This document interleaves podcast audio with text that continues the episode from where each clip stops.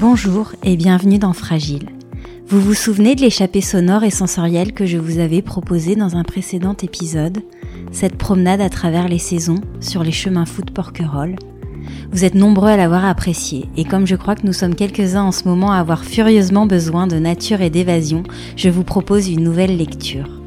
Il s'agit encore une fois d'un texte d'Éric Nani, un texte qui raconte l'île de Porquerolles pendant le confinement, l'oscillation émotionnelle éprouvée par son narrateur, ses réminiscences et ses aspirations pour le monde de demain. Installez-vous confortablement, fermez les yeux, imaginez-vous dans un endroit de l'île que vous aimez particulièrement et ouvrez grand vos oreilles.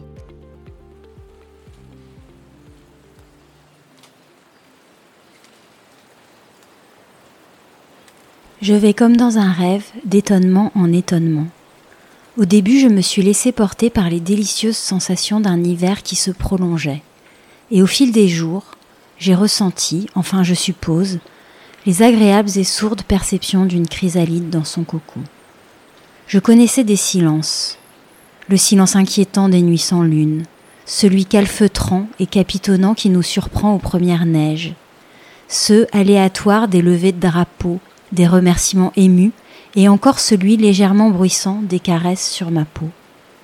Mais le silence du silence, celui qui nous incite au calme, qui nous borde d'une ambiance particulière, qui nous détache du temps, qui le distend, qui alterne nos repères, celui-là, ma mémoire a sans doute retrouvé sa trace dans son passé lointain, et je suppose que les bien plus jeunes que moi, eux, ont été agréablement surpris, émus et séduit par cette nouvelle et belle rencontre avec lui.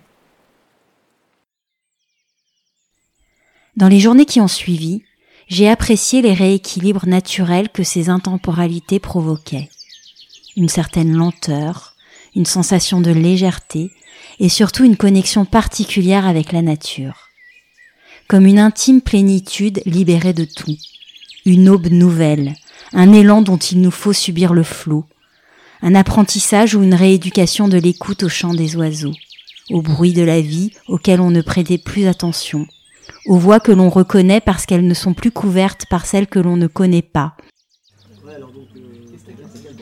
au moindre cliquetis, aux infimes humeurs du vent pour enfin ressentir les très rares choses où dure l'éternel. Tout animait d'un peu d'ardeur mon esprit contemplatif aux rêves trop souvent interrompus par le clocher qui martèle l'écoulement du temps. J'ai pensé que nous allions retrouver chacun, à notre façon, les émotions magiques de notre enfance, recouvrer nos fantasmes de liberté, enfin tout ce qui depuis les années 70 n'était plus dans notre mémoire qu'une chorégraphie d'émotions égarées de génération en génération nous allions enfin vivre l'île comme nous l'avions tant de fois entendu être vécue. Mais à trop regarder le ciel, on ne voit que les étoiles, et brutalement le malheur m'a contraint à redescendre sur terre. Adieu perspective d'un été enchanté et bien d'autres plaisirs égoïstes. Comment pourrait-on être heureux parmi nos frères dans la souffrance? Comment ne pas réagir à ces émotions qui nous abîment et nous dévastent à chaque fois que notre conscience est heurtée, quand une guerre fait des ravages, quand le racisme humilie, que l'homophobie insulte ou quand l'indifférence affame les enfants et les plus démunis. Cette empathie qui devait répondre à une nécessité de notre être, nous la perdons peu à peu. Faut-il croire que les catastrophes existent afin de ranimer notre amour pour les autres? Cet amour, filia, qui offre, qui protège, qui n'attend rien, comme j'aimerais qu'il se répande à l'image de cette pandémie. Comme j'aimerais aussi que dès aujourd'hui les politiques et les argentiers de notre monde s'harmonisent pour devenir les premiers de cordée d'un vrai humanisme. Je ne veux plus explorer de mes doigts ce monde terrifiant qui tourmente les enfants. Pourtant, aujourd'hui, les choses ont changé. Quelle souveraineté dans le calme des bruits de la nature.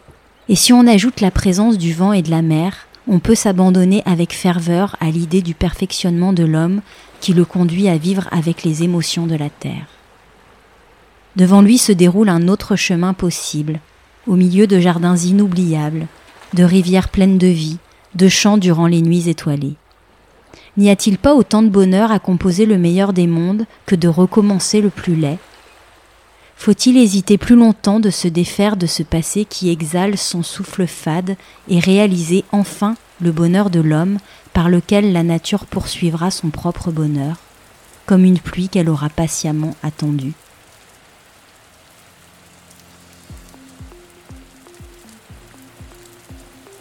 Merci à Eric Nani pour la poésie de ce texte qui convoque nos sens et invite à la réflexion. Pour celles et ceux qui voudraient découvrir les précédentes lectures proposées dans le podcast, rendez-vous sur fragileporquerolles.toutattaché.com.